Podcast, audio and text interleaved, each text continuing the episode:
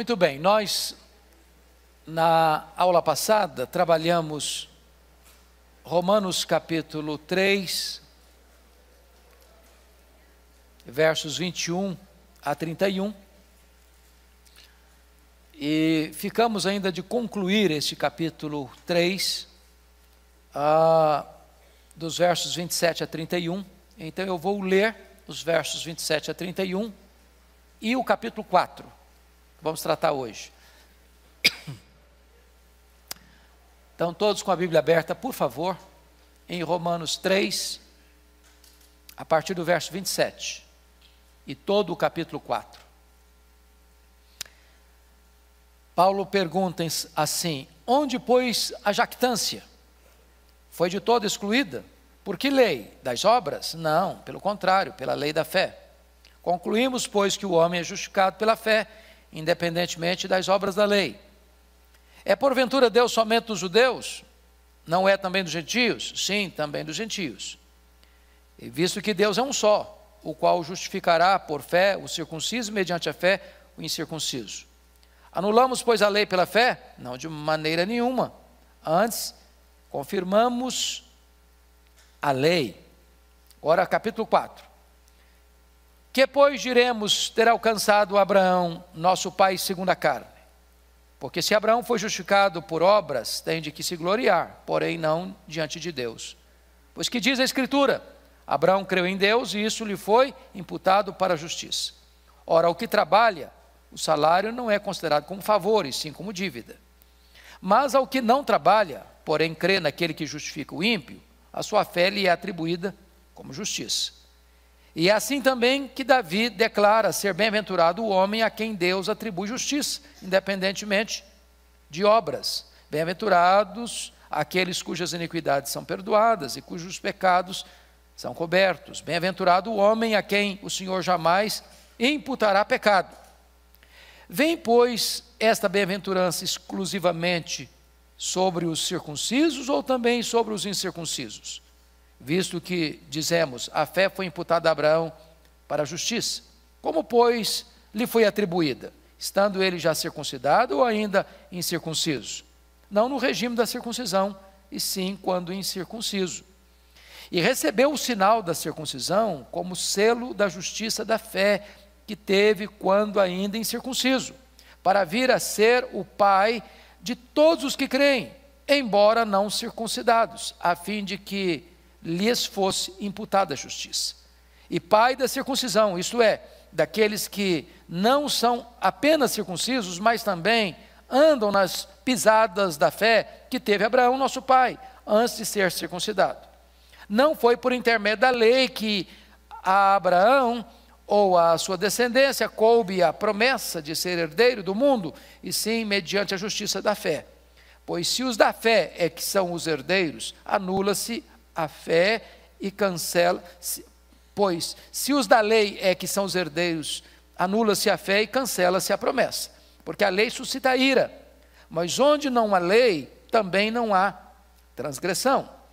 Essa é a razão por que provém da fé, para que seja segundo a graça, a fim de que seja firme a promessa para toda a descendência, não somente ao que está no regime da lei, mas também ao que é da fé, que teve Abraão, porque Abraão é pai de todos nós, como está escrito, por pai de muitas nações te constituí.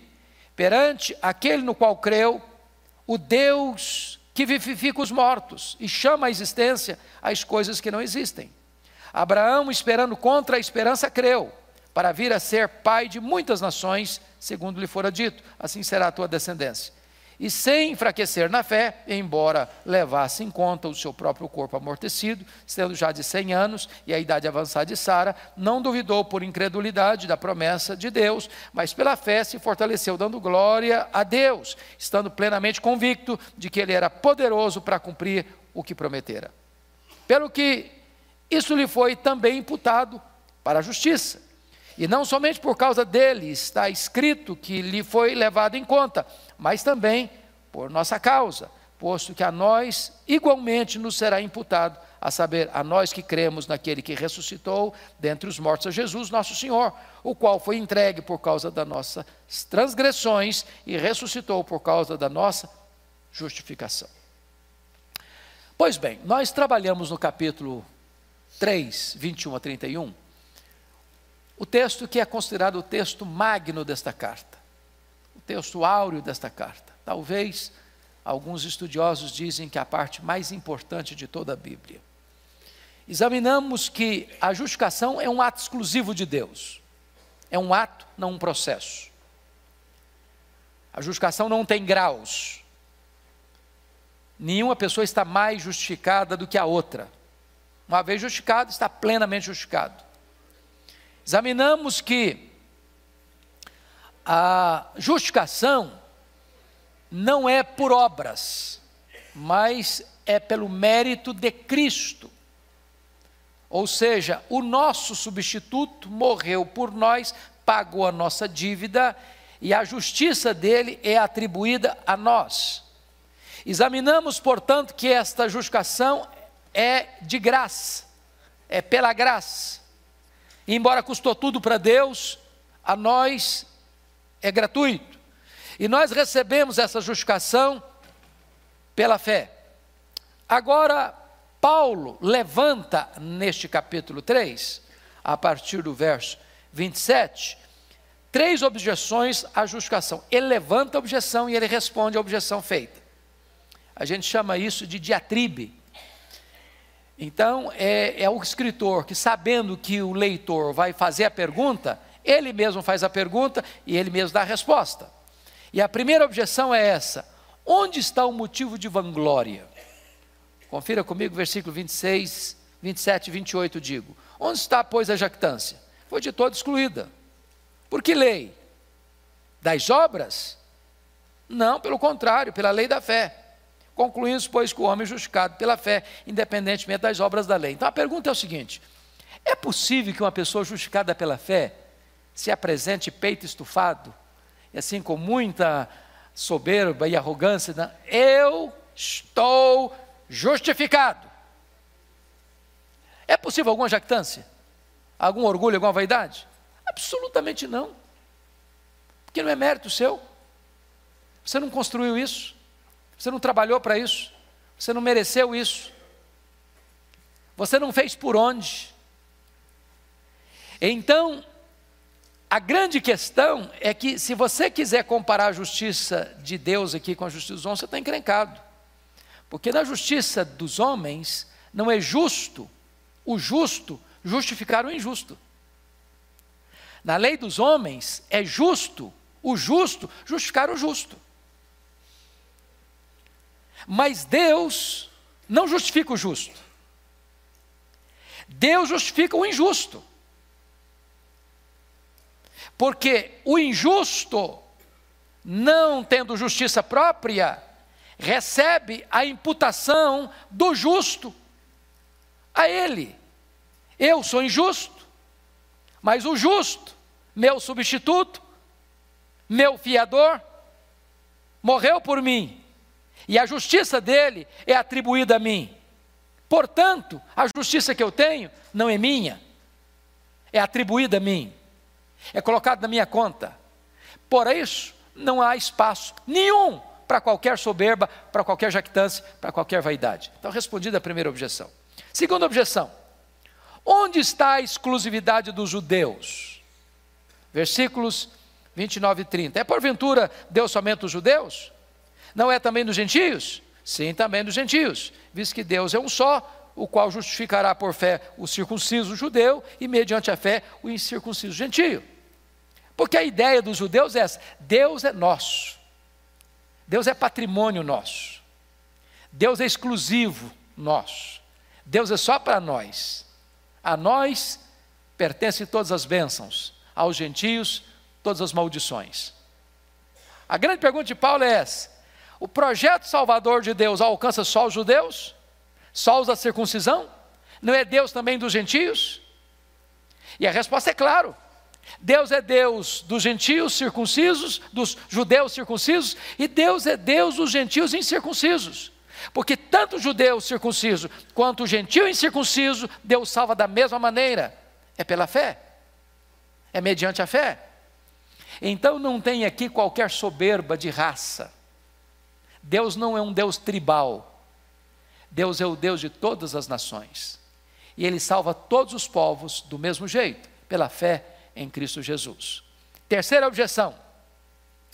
Está, onde está a contradição entre a lei e a fé? Porque essa era a ideia dos judeus. Não, não pode, a fé está em contradição com a lei. Olha o verso 31, o que é que ele diz? 4, 3, 31. Anulamos, pois, a lei pela fé? Não, de maneira nenhuma, antes confirmamos a lei. O que, que Paulo está querendo dizer com isso? Era papel da lei salvar? Pergunto a vocês. Claro que não. Por que não? Porque pela lei vem o pleno conhecimento do pecado, e o pecado provoca a ira de Deus. Então, a lei não foi dada para nos salvar, a lei foi dada para nos convencer de que somos pecadores.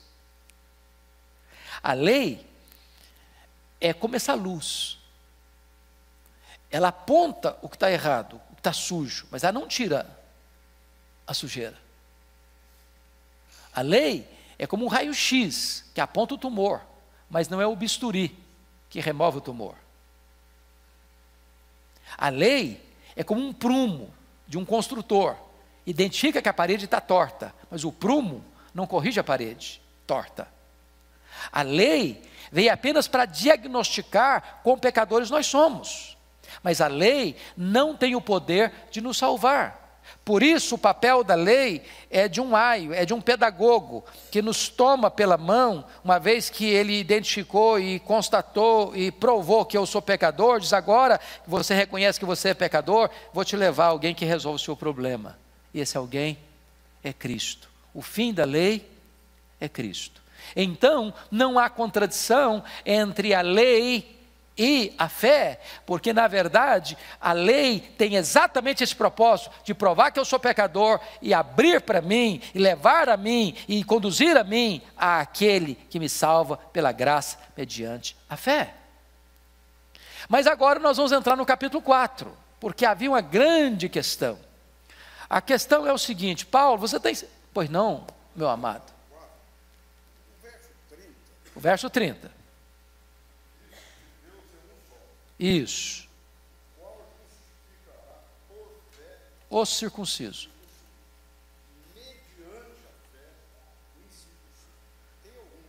Nenhuma diferença. Só de linguagem. Só de linguagem. O que Paulo está dizendo é que o circunciso, que é judeu, e o incircunciso, que é gentio, são salvos da mesma maneira. Não tem um critério para um e outro critério para outro. Tanto o judeu quanto o gentio, e entendendo o gentio com todos os povos que não são judeus, são gentios, Deus só tem um método de salvação, e esse método é a salvação pela graça, mediante a fé em Cristo Jesus. É isso que Paulo está ensinando aí. Mas agora, voltando ao capítulo 4, a grande pergunta é a seguinte: Ô Paulo, você está ensinando esse negócio de justificação pela fé. Nós queremos saber uma coisa de você. Essa doutrina que você está ensinando é novidade? Você inventou isso? Você criou isso? Isso vem da sua cabeça? De onde você tirou isso? Será que você está ensinando para nós tem forte lastro no Antigo Testamento? Tem raiz no Antigo Testamento?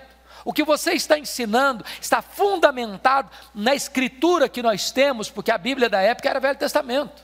O Novo Testamento estava sendo construído ainda, estava sendo escrito ainda, a revelação de Deus era progressiva, e ainda, quando Paulo escreveu isso, muitas pessoas não tinham, é claro, não tinham o Novo Testamento como nós temos hoje. A grande pergunta é: o que você está escrevendo para nós tem base lá no Velho Testamento? E Paulo vai dizer e responder essa pergunta seguinte: claro que tem base no Velho Testamento. Eu não estou ensinando novidade, não. Eu não estou ensinando coisa nova, não. Eu estou querendo dizer para vocês que a palavra de Deus, ela é una. A palavra de Deus tem uma profunda conectividade, de tal maneira que a doutrina da justificação está ancorada nos dois maiores exemplos que vocês têm na Bíblia. Dos dois personagens que vocês mais admiram. Abraão, o pai da fé, e o grande rei Davi, que unificou a nação. Esses dois personagens históricos retratam e revelam para nós que a doutrina da justificação é profundamente arraigada nas Escrituras. Então, Gênesis 15, 16, Gênesis 15, 6 diz que Abraão creu, e isto lhe foi imputado como justiça.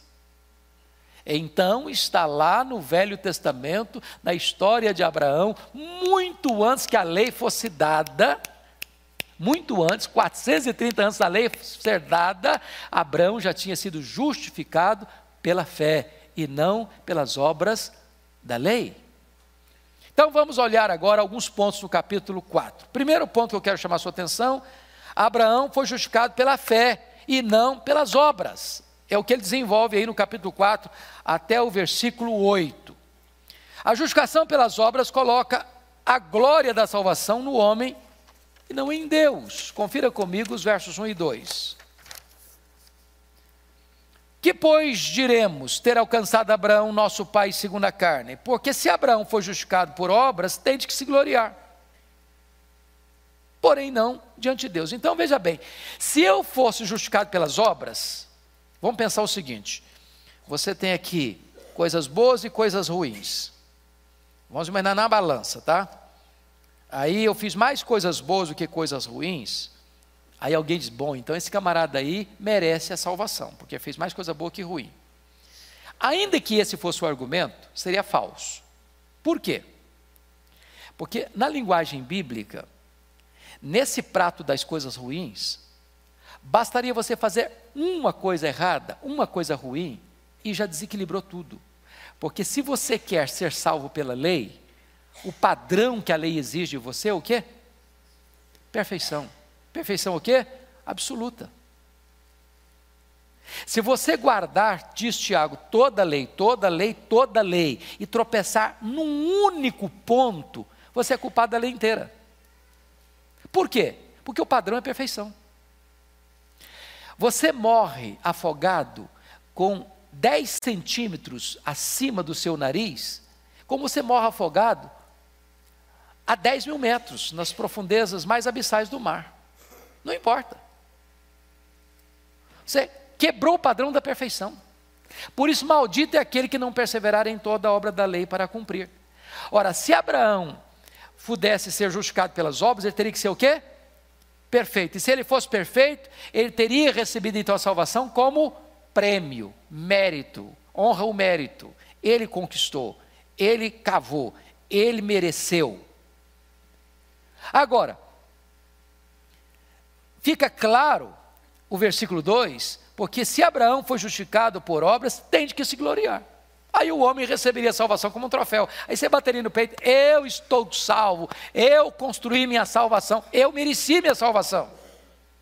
Mas salvação não é uma questão de mérito. Segundo, a justificação pelas obras entra em total contradição com o ensino das Escrituras. Olha o versículo 3. Pois que diz a Escritura? Abraão creu em Deus e isso lhe foi imputado para a justiça. Veja você que ele cita a Escritura, e a Escritura é una. A Escritura é o conjunto da revelação de Deus, inspirado pelo Espírito Santo, portanto, não há contradição. Porque se a Escritura contradiz a Escritura, Deus é incoerente, porque a mente que produziu a Escritura é a mente de Deus. Então ele está dizendo que a justificação pelas obras está na contramão da revelação de Deus na Escritura. Não pode ser. Terceiro, a justificação pelas obras coloca a base da salvação no merecimento humano e não na graça de Deus. Olha os versículos 3 a 5 comigo. Você pode ler em voz alta comigo? Vamos juntos? Pois, que diz a Escritura? Abraão creu em Deus e isso lhe foi imputado para justiça. Ora, ao que trabalha, o salário não é considerado como favor, e sim como dívida. Mas ao que não trabalha, porém crê naquele que justifica o ímpio, a sua fé lhe é atribuída como justiça. Então preste atenção nisso. Se a salvação fosse pelas obras da lei, o que, que estaria acontecendo? Seria o pagamento de um salário. Quando você tem um funcionário e paga o salário dele, você está fazendo um favor para ele? Não. Você está dando a ele o que ele merece receber pelo seu trabalho prestado. Não é favor, é dever, é obrigação. Ele trabalhou para receber isso. Agora, alguém que não trabalhou para receber e recebe, isso é o quê? Favor. Isso não é mérito. Então, a quem Deus justifica? Ao que trabalhou para receber essa justificação? Ao que merece essa justificação? Não. Portanto, não é salário pago. A quem Deus justifica? Ao justo ou ao ímpio? Ao ímpio. Que ímpio? Ao ímpio que crê. Então, no momento que ele crê, é atribuído a ele o quê? A justiça. A justiça. Então, vamos, vamos entender, porque isso aqui, irmãos, isso aqui é o coração da Bíblia, isso aqui é o coração do Evangelho. Se você entender isso aqui, você entendeu o cristianismo. Se você não entendeu isso aqui, você não entendeu o cristianismo. É por isso que essa doutrina aqui foi a base da reforma do século XVI. É por isso que os reformadores diziam: com essa doutrina a igreja fica de pé, sem essa doutrina a igreja cai. Vejam vocês, nós somos pecadores, certo? Nós pecamos de que maneira? Nós pecamos por palavras, vamos dar conta no dia do juízo por todas as palavras frívolas que proferimos. Nós pecamos por obras, o que nós fazemos e as pessoas não sabem, Deus sabe. Nós pecamos por omissão. Nós pecamos por pensamentos. Bom, algum tribunal da terra, por mais é, nobre que seja, pode julgar foro íntimo. Você pode chegar diante de um juiz, você está sentindo isso, eu vou te condenar por isso, você está sentindo isso, eu tenho certeza que você está sentindo, eu vou te condenar. Tem, algum tribunal tem essa competência? Não tem. Mas o tribunal de Deus tem. Deus julga o segredo do coração dos homens. Gente, o que passa no seu coração e no meu, se a gente fosse contar tudo, até nós ficaríamos escandalizados. Você já se escandalizou você mesmo? Já ficou chocado com você? Já ficou envergonhado de você? Imagine Deus. Imagine Deus.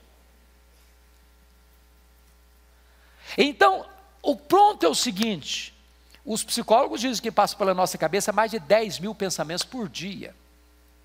Quantos desses nós teríamos vergonha de contar? Mas imagine vocês que vocês sejam tão santos, mas tão bons, mas tão assim virtuosos, que num dia inteiro você não pecou nem por palavras, nem por obras, nem por omissão, de 10 mil pensamentos, só três foram pensamentos ruins. Já seria quase um anjo ambulante. Se você tiver três pensamentos ruins por dia, no final de um mês você tem 90, no final de um ano 1080. Só eu aqui, o coitadinho aqui, já, já fiz 60, já estaria então com mais de 60 mil pecados, se eu pecar só três vezes por dia. Como é que eu chegaria num tribunal que não dá para comprar o juiz, não dá para subornar a testemunha, com 60 mil delitos e pecados? Como é que ficaria a minha situação? Tem jeito não, está condenado.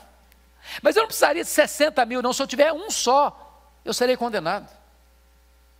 Porque no céu não entra nada contaminado. A alma que pecar, essa morrerá. Então preste atenção que dentro dessa lógica bíblica é impossível que você seja justificado por mérito, por obras da lei. Impossível. O que, é que Deus fez? Deus enviou o seu filho Jesus Cristo como seu fiador, como seu representante, e quando Jesus estava na cruz, Deus lançou sobre ele a iniquidade de todos nós. A iniquidade de todos nós. Sabe o que a Bíblia diz? Que ele foi carregando sobre o seu corpo no madeiro os nossos pecados. Isso foi tão terrível que esse é o cálice amargo que Jesus chorou diante dele. Pai, se possível, passe de mim este cálice. Sabe o que, que aconteceu? Quando ele estava lá na cruz, ele deu um brado, vocês se lembram disso? Está consumado. Essa expressão no grego é tetelestai, que significa está pago. Ele pegou escrito de dívida que era contra você, anulou essa dívida, pagou essa dívida, cravou na cruz e disse: está pago, está consumado, você não deve mais nada. Você está quites com a lei de Deus, você está quites com a justiça de Deus, e quando Deus vai lá na sua ficha no tribunal do céu, está escrito assim: você não está só perdoado, não, você está justificado. Além da sua dívida ter sido cancelada e paga, você tem aqui na sua ficha toda a justiça de Cristo creditada na sua conta. Isso é justificação. Então, Paulo está argumentando para nós que não é possível, pelo mérito, você receber justificação, por isso é graça. Mas, em quarto lugar, a justificação pelas obras traz condenação ao pecador e não bem-aventurança. Olha comigo o versículo 6 a 8. Paulo agora muda de figura de Abraão para a figura de Davi. Só um pouquinho, para mostrar isso que se fosse pelas obras, viria sobre nós condenação. Então está escrito assim: e assim também que Davi declara ser bem-aventurado o homem a quem Deus atribui justiça, independentemente das obras. E passa a citar o Salmo 32. Bem-aventurado aquele cujas iniquidades são perdoadas e cujos pecados são cobertos. Bem-aventurado o homem a quem o Senhor jamais imputará pecado. Em que contexto Davi escreveu o Salmo 32? Pergunta a vocês. No contexto do adultério dele com Batseba. No contexto onde ele trama, orquestra o adultério, depois orquestra sair da situação, mandando o marido da mulher vir da guerra para deitar-se com ela, para sair de cena e não ser considerado culpado. Depois, o marido não atende aos, aos, reclamos dele, aos propósitos dele, e ele então manda matar o marido da mulher com requinte de crueldade, escrevendo uma carta e mandando a carta pelo próprio portador, que era a vítima que deveria ser morta. Depois, para encobrir o pecado todo, ele casa com a viúva, e depois ele guarda no coração um silêncio Aí Deus manda o Natan na casa dele. Para contar uma historinha para ele, porque história às vezes é melhor do que discursos. O Davi, eu contar uma história para você. Tinha dois homens numa cidade, um rico demais, outro pobre demais. O rico tinha muitos reses, muitos rebanhos, muitas ovelhas. O pobre só tinha uma ovelhinha. Essa ovelhinha ficava na casa dele, dormia no colo dele, bebia no copo dele, comia no prato dele. Era a alegria da casa. Aí um dia esse homem rico recebeu uma visita muito importante na sua casa e resolveu fazer um churrasco. Churrasco de ovelha. Só que em vez de matar uma das muitas ovelhas que tinha lá no pasto, ele foi lá na casa do pobre, pegou a única ovelhinha dele, pegou a ovelha, matou a ovelha e fez um churrasco para um amigo dele. Aí o Davi ficou muito irritado, porque Davi tinha um senso de justiça. Esse cara deve morrer. E esse cara deve restituir ainda muito mais. Aí o Natan botou o dedo no nariz dele, você, esse homem. Deus te deu o trono, Deus te deu o reino, Deus te deu o poder, Deus te deu riqueza, Deus te deu mulheres, Deus te deu tudo, e você foi lá e matou o marido da mulher e ficou com a mulher do seu, do seu, do seu soldado. Aí ele caiu e disse: pequei, pequei. E aí é nesse sentido que ele faz essa confissão: bem-aventurado é o homem a quem Deus não atribui iniquidade, a quem Deus atribui justiça. Porque Deus diz para ele: Deus perdoou o seu pecado. Eu pergunto a vocês: pelas obras, Davi seria condenado ou justificado? O que, é que ele merecia? Hã? Condenação. Você é melhor que Davi? Hã? Você acha que você é melhor que Davi? O que, é que você merece? Condenação. Mas feliz é o homem a quem Deus não atribui iniquidade. Feliz é o homem a quem Deus não bota na sua conta a sua dívida. Feliz é o homem a quem Deus bota na conta dele a justiça do seu filho. Isso é justificação. Paulo está provando isso. Vamos ao segundo ponto. Abraão foi justificado pela fé e não pela circuncisão. Agora, Paulo vai tratar de um outro assunto, a partir do verso 9 ao verso 12. Notem vocês que o judeu tinha um negócio assim muito assim zeloso com o negócio da circuncisão. Para eles, o camarada está circuncidado, está salvo. Não está circuncidado, está perdido. Né? Então, vinha uma objeção dos ah, mas claro, Abraão foi justificado porque foi circuncidado, Paulo.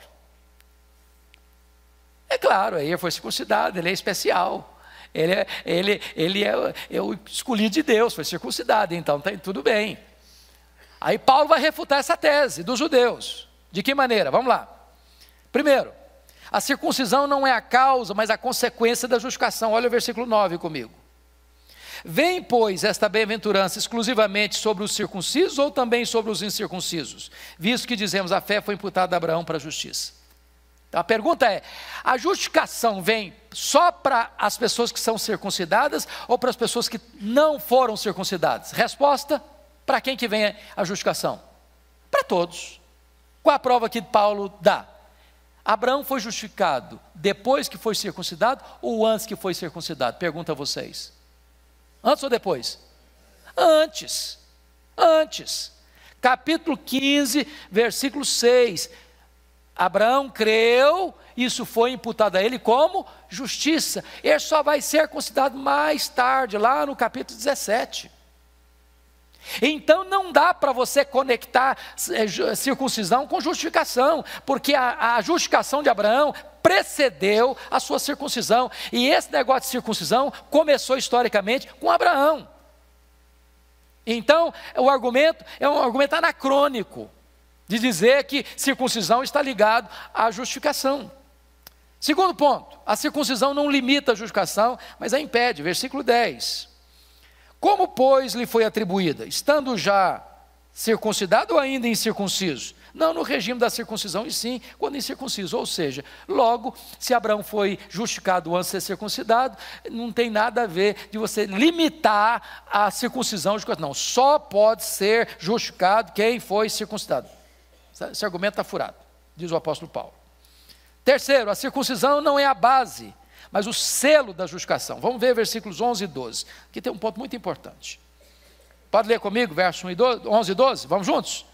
E recebeu o sinal da circuncisão como selo da justificação pela fé, que teve quando ainda incircunciso, para vir a ser o pai de todos os que creem, embora não circuncidados a fim de que lhes fosse imputada a justiça. E pai da circuncisão, isto é, daqueles que não são apenas circuncisos, mas também andam nas pisadas da fé que teve Abraão, nosso pai, antes de ser circuncidado. Muito bem.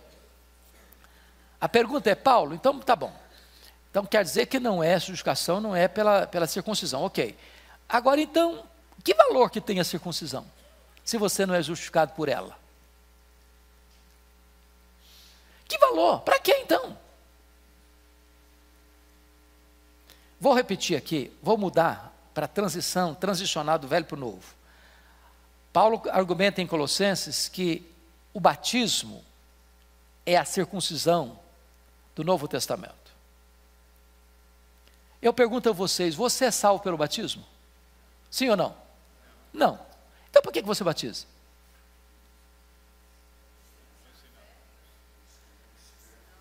O aspecto, então, é que a circuncisão é um selo dessa fé. É na, numa linguagem bem comum nossa, diz que é, é, é, é um sinal visível de uma graça invisível. Então, isso é um testemunho externo, isso é uma evidência externa de que a realidade interna da justificação já aconteceu. Isso é um testemunho para o mundo. Agora, qual o problema dos judeus aqui? É que eles estão substituindo a coisa significada pelo símbolo. Por exemplo, vamos, ilustrar isso. Você ousaria desonrar a bandeira do Brasil?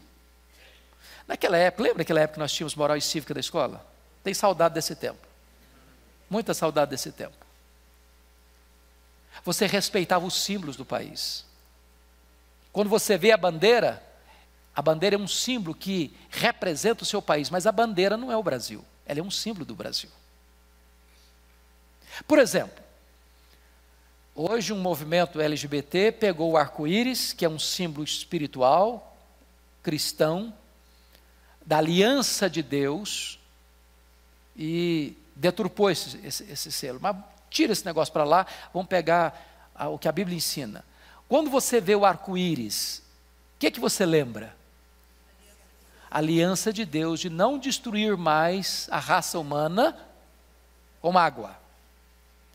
Agora, o arco-íris é a aliança de Deus ou um símbolo da aliança de Deus? É um símbolo da aliança de Deus. Então preste bem atenção.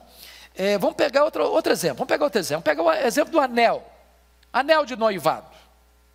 O que que, por que, que um rapaz, uma moça, quando estão namorando e tomam a decisão de se casar, usa um anel, usa uma aliança. Aquilo ali é o quê? Um símbolo. Símbolo de quê? De compromisso. Mas aquele anel é o compromisso? Não, ele é o quê? Um símbolo. Então preste atenção na frase que eu vou ler para você. O que funciona bem como um sinal é um miserável substituto para a coisa significada. Qual o problema dos judeus? O problema dos judeus é que eles estavam escudados no ato, no símbolo da circuncisão, e não naquilo que a circuncisão significava. A circuncisão era apenas um sinal, um selo, um símbolo da justificação pela fé. Assim como hoje o batismo é um símbolo da justificação pela fé. Mas se eu, não, eu fui batizado, agora está tudo resolvido comigo, porque eu fui batizado. Não, o batismo é um símbolo. Só tem valor se o simbolizado aconteceu. Porque se o simbolizado, que é a verdadeira mudança interior, não aconteceu, você pode receber água do, do Atlântico inteiro, não vai resolver a sua vida. Está claro isso, irmãos? Está claro? Pois bem, então vamos para frente. Então vamos para frente. É. Terceiro ponto: Abraão foi justificado pela fé, não pela lei. Agora é o argumento dos versos 13 a 17. Versos 13 a 17. E Paulo vai nos dar aqui ah, três argumentos para provar que a justificação foi pela fé e não pela lei. Primeiro argumento é o argumento da história, versículo 13. Quem pode ler comigo? Não foi por intermédio da lei que a Abraão ou a sua descendência coube a promessa de ser o herdeiro do mundo, e sim mediante a justiça da fé. Por que, que não foi mediante a lei, e sim mediante a justiça da fé? Qual o argumento histórico que Paulo está dando aí?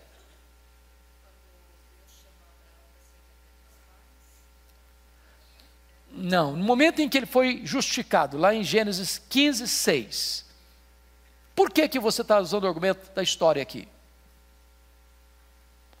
Porque a lei só foi dada 430 anos depois que o Abraão foi justificado pela fé.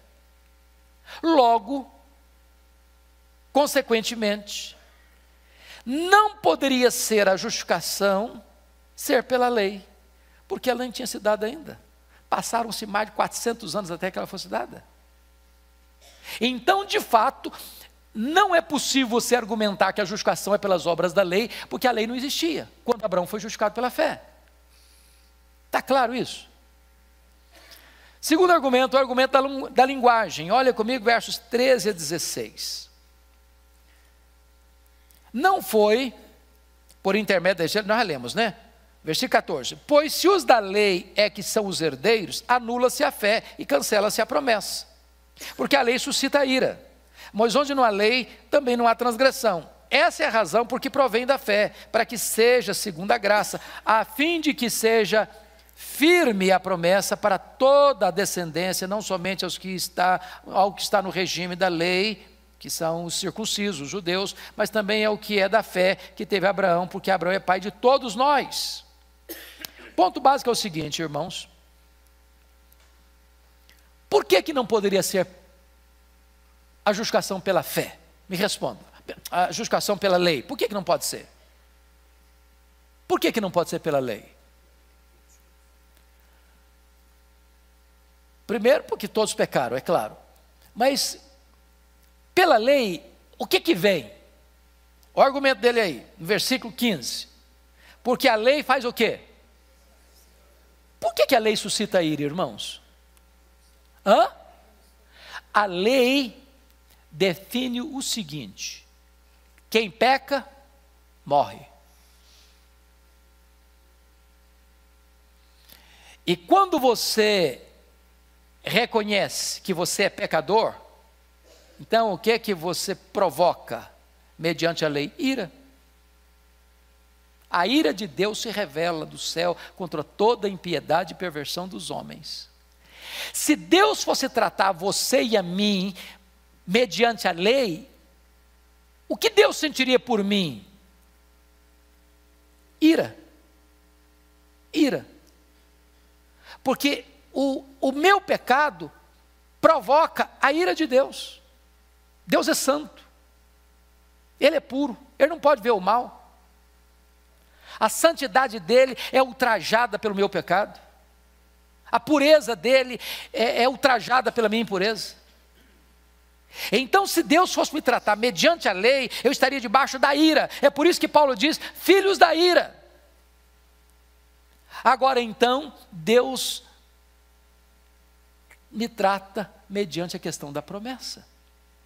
Porque a despeito de eu ser pecador, Deus justifica o ímpio que crê. Crê em quem? Crê no seu filho. Porque no momento em que você crê no seu filho, você está fazendo uma coisa. Vamos entender isso, irmãos. Quando você crê em Jesus, o que implica isso? Implica em você entender intelectualmente e entender isso no seu coração que outra alguém, justo e santo, assumiu o seu lugar, morreu em seu lugar, pagou a sua dívida. Preste atenção nisso. O perdão de Deus não é um perdão barato. Perdão de Deus não significa Deus, não, você errou, não tem problema, não, esquece, é, não é, é tão grave assim, não. É assim que é o perdão de Deus? Não é. O perdão de Deus, irmão, significa o seguinte: eu ilustrei isso na aula passada, vou tornar a ilustrar aqui hoje, porque tem muita gente nova. Por exemplo, por exemplo, vocês conhecem alguns países, o presidente, ou, ou seja o nome que quiser dar a autoridade máxima do país, alguns lugares esse presidente tem competência de dar indulto, mesmo a uma pessoa condenada à morte. Então imagine o seguinte: um cidadão matou o seu próximo de forma violenta, de forma cruel, por motivos torpes, foi condenado à prisão e, indo a julgamento, foi condenado à pena capital. Aí há um apelo do povo, um apelo das organizações internacionais, seja o que for. Esse presidente dá a esse indivíduo condenado à morte indulto, perdão. Eu pergunto a vocês: essa decisão é uma decisão justa? A justiça foi satisfeita? Sim ou não? Não. Então, esse perdão não é baseado na justiça. A pergunta que eu faço agora é outra. Quando Deus justificou você, foi nessa mesma base? Não. O que Deus diz, Deus não muda. A alma que pecar, essa morrerá. Está escrito: Deus não inocentará o culpado. Então o que, que Deus fez para resolver isso? Deus envia seu filho como nosso substituto, como nosso representante, como nosso fiador. E Deus leva o seu filho à cruz. Vamos entender isso. Quem levou Jesus à cruz não foi Judas, não foi Pedro, não foi o sinédrio, não foi Pilatos, não foram os soldados. Quem levou Jesus à cruz foi o Pai, por amor. Ele não poupou a seu próprio filho. Isaías diz que agradou ao Pai, ao Deus, moê-lo naquela cruz. Então, quando Jesus morre naquela cruz, o que, que Deus está fazendo? Deus está satisfazendo plenamente a lei dele que foi violada e atendendo plenamente a justiça dele, reivindicando plenamente a justiça, de tal maneira que quando Deus perdoa o seu e o meu pecado, Deus está não apenas dizendo não, não tem problema não, eu tô, você é culpado mesmo, você merece mesmo, mas eu vou, eu vou tirar isso de você. Não, Deus está dizendo o seguinte: eu estou punindo o seu pecado no meu filho, satisfazendo o meu filho a sua justiça, fazendo meu, fazendo meu filho a minha justiça e a minha lei. Agora eu estou perdoando você, que você não tem mais dívida. Sua dívida foi paga. E mais do que isso, estou depositando na sua conta toda a justiça do meu filho. Irmãos, isto é glorioso. Isto é o Evangelho. Então, é, notem vocês, uh, no versículo, uh, o argumento agora da teologia, dos versículos 16 e 17. Vamos ver juntos? 16 e 17. Uh, ah, por essa razão, porque Pois essa é a razão porque provém da fé, para que seja segundo a graça, a fim de que seja, a minha Bíblia dobrou exatamente aqui, está incluindo as letras. Seja firme a promessa para toda a descendência, não somente aos que, ao que está no regime da lei, mas também ao que é da fé que teve Abraão, porque Abraão é pai de todos nós, como está escrito, por pai de muitas nações te constituí, perante aquele no qual creu, o Deus que vivifica os mortos e chama a existência as coisas que não existem.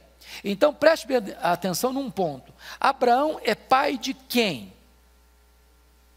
Pai de quem? Dos judeus? Dos gentios? É pai do judeu e é pai do gentio. Mas pai de que judeu? Pai de que gentio? Explicação está escrito no capítulo 3, 29. Dá uma, volta, dá uma voltadazinha lá, por favor. 3, 29. Pode ler comigo? Vamos juntos? Porém, judeu. Vamos juntos comigo? Não é 2, 29. Quando eu falo 3, eu estou querendo falar 2. é. 2, 29. Vamos lá. Porém, judeu é aquele que é o é interiormente, e circuncisão, a que é do coração, no espírito, não segundo a letra, e cujo louvor não procede dos homens, mas de Deus. Então, quem é judeu? Para ele, judeu aqui, está falando agora judeu no sentido de salvo. Não é aquele que é circuncisão, mas é aquele que é interiormente, interiormente circuncisão, aqui é do coração, do espírito. Sabe o que ele está querendo dizer? É o seguinte: quem é filho de Abraão? Preste atenção nessa frase. O filho de Abraão não é aquele que tem o sangue de Abraão correndo em suas veias. Filho de Abraão é aquele que tem a fé de Abraão habitando em seu coração. Não importa se judeu, não importa se gentio. Então, um judeu hoje que não crê em Jesus não é filho de Abraão. Jesus disse em João 8: o diabo é vosso pai, não Abraão. Mas um gentio, você e eu, que cremos em Jesus, nós somos filhos de Abraão. Então, ser filho de Abraão não é uma questão consanguínea, ser filho de Abraão é uma questão espiritual. Pois bem, agora vamos caminhar para o quarto ponto. Abraão foi justificado pela fé em Deus e não pela fé na fé. Agora, versículo 17b, versículo 22. Confira aí comigo, por gentileza. Perante aquele no qual creu, que o Deus que vivifica os mortos e chama à existência as coisas que não existem. Então vamos pegar alguns pontos aqui. Abraão foi justificado pela fé em Deus, não pela fé na fé. Essa fé não é apenas assentimento intelectual. Agora nós estamos tratando de uma questão de mudança. Quantos anos tinha Abraão? Quando Deus mudou o nome dele para Abraão. 99 anos. Com que idade o Isaac nasceu? Ele tinha quantos anos? 100 anos. Ele disse que o corpo dele estava o quê? Amortecido. Do ponto de vista humano, nós diríamos o seguinte: biologicamente o corpo dele estava morto. Além da idade avançada da Sara, 90 anos, além do fato que ela também ainda era estéril. Então, o que está acontecendo aqui? A probabilidade humana do Isaac nascer era zero. Zero. Agora, note você que ele creu que Deus, que vivifica os mortos, cumpriria sua promessa. Então, não estou falando aqui de uma fé puramente intelectual. Estou falando de uma fé que tem ação. De uma fé que crê que Deus, ao prometer, ainda que a circunstância seja 100% desfavorável, vai acontecer o que Deus prometeu. E essa fé de Abraão nós precisamos ter, irmãos. Quantas vezes nós somos guiados apenas pela lógica, pela probabilidade, por aquilo que o homem pode fazer, por aquilo que a ciência pode resolver, por aquilo que o nosso dinheiro pode comprar, por aquilo que a nossa saúde pode alcançar.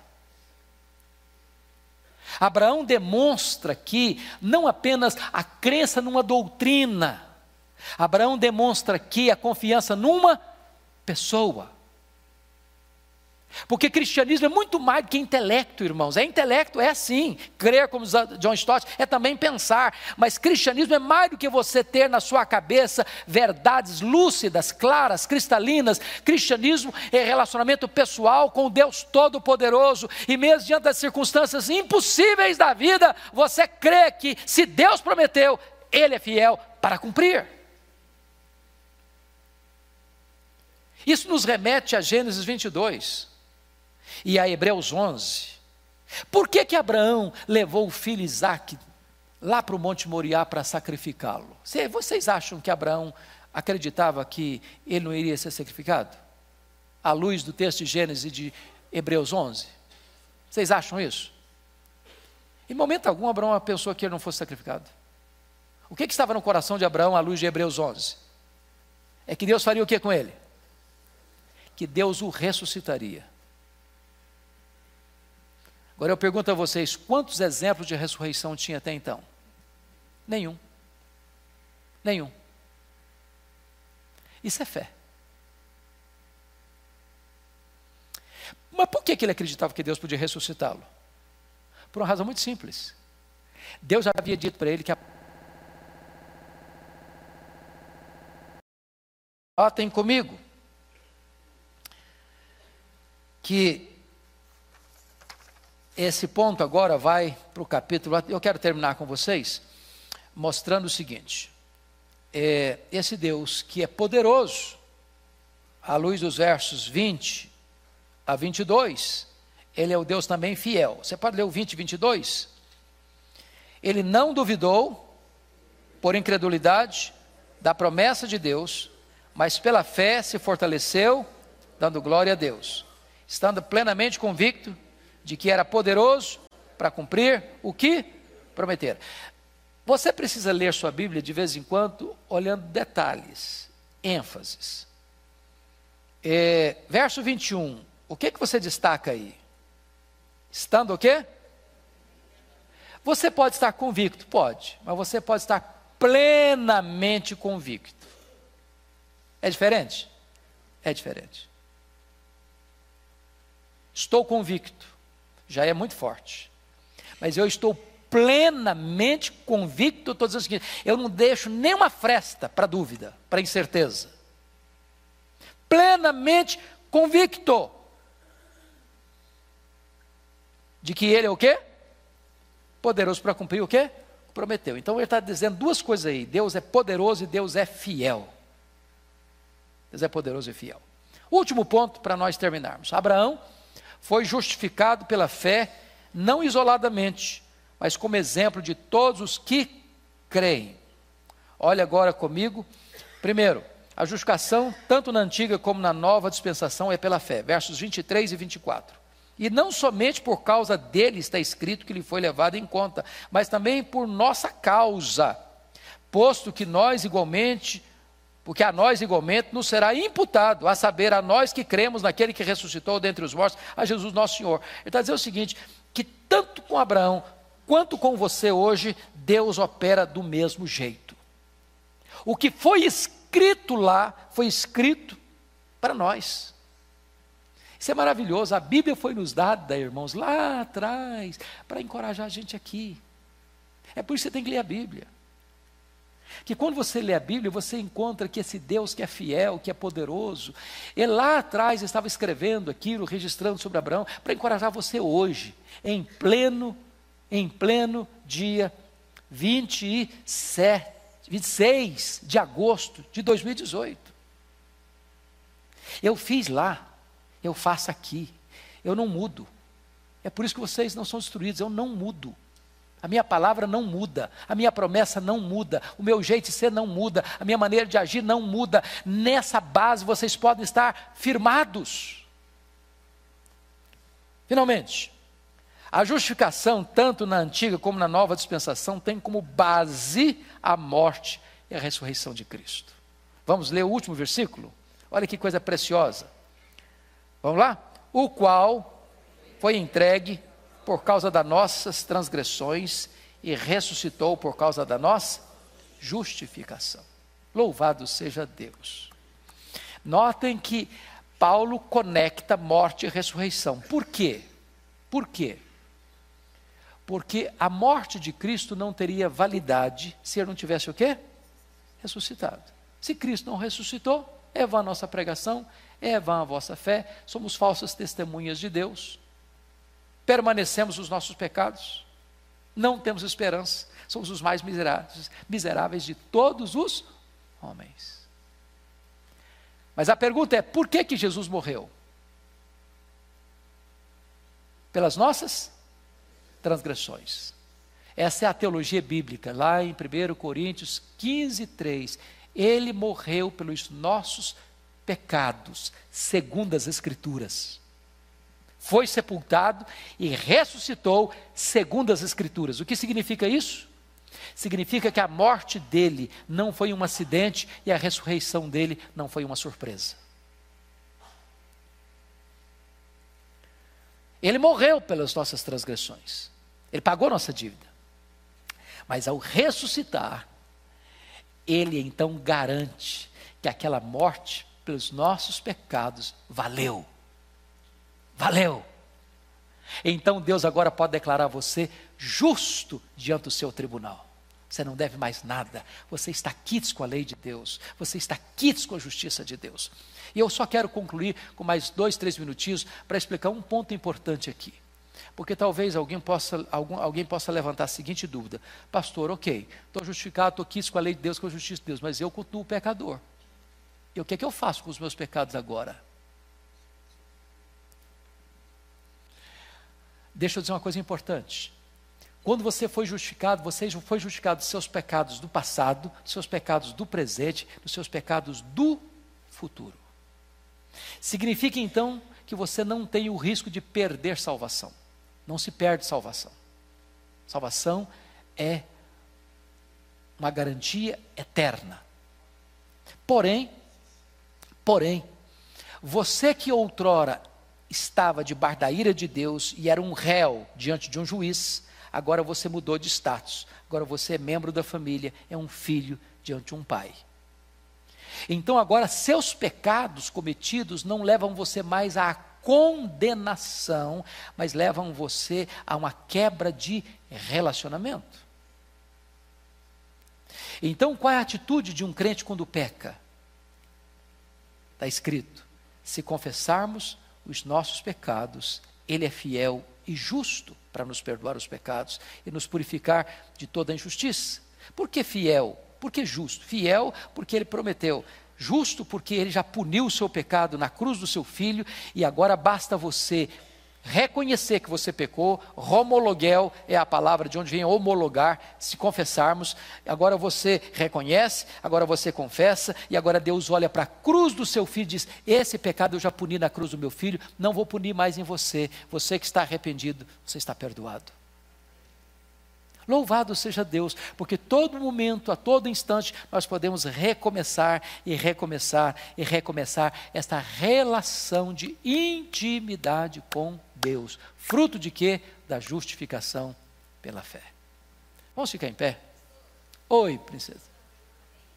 Pode, se eu puder responder.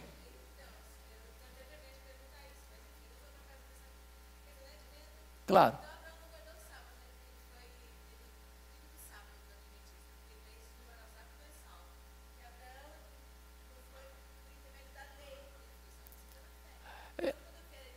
Essa ideia disso, você, essa ideia de que você precisa guardar o sapo para ser salvo está completamente furada. Completamente furada. Porque se eu fosse, se eu tivesse que guardar o sapo para ser salvo, eu seria salvo mediante a lei. E eu não sou salvo pela lei. E mais ainda, quando você entende, à luz do texto de Joel, se cumprindo em Colossenses 2, é que, de, de, de Joel não, de Oséias, é que o sábado era uma sombra e a realidade do sábado é Cristo. É por isso que Hebreus é, diz que nós resta um repouso, um descanso para o povo de Deus. E a palavra descanso lá é sábado. E sabe qual é o descanso do povo de Deus? É Cristo. É por isso que ah, Jesus Cristo ressuscitou no primeiro dia da semana, e é por isso que ele apareceu no primeiro dia da semana, e é por isso que a igreja se reunia no primeiro dia da semana. E é por isso que o Pentecoste, o derramamento do Espírito aconteceu num dia, um dia de domingo, primeiro dia da semana. É por isso que Jesus aparece para João no primeiro dia da semana, porque se o sábado representa o descanso da criação, o domingo representa o descanso da redenção. E o povo de Deus, ao longo da, da história, tem adorado ao seu Senhor todos os dias da semana, mas dedicar desse dia para adoração, porque é o dia que Jesus venceu a morte e selou a nossa justificação pela sua ressurreição.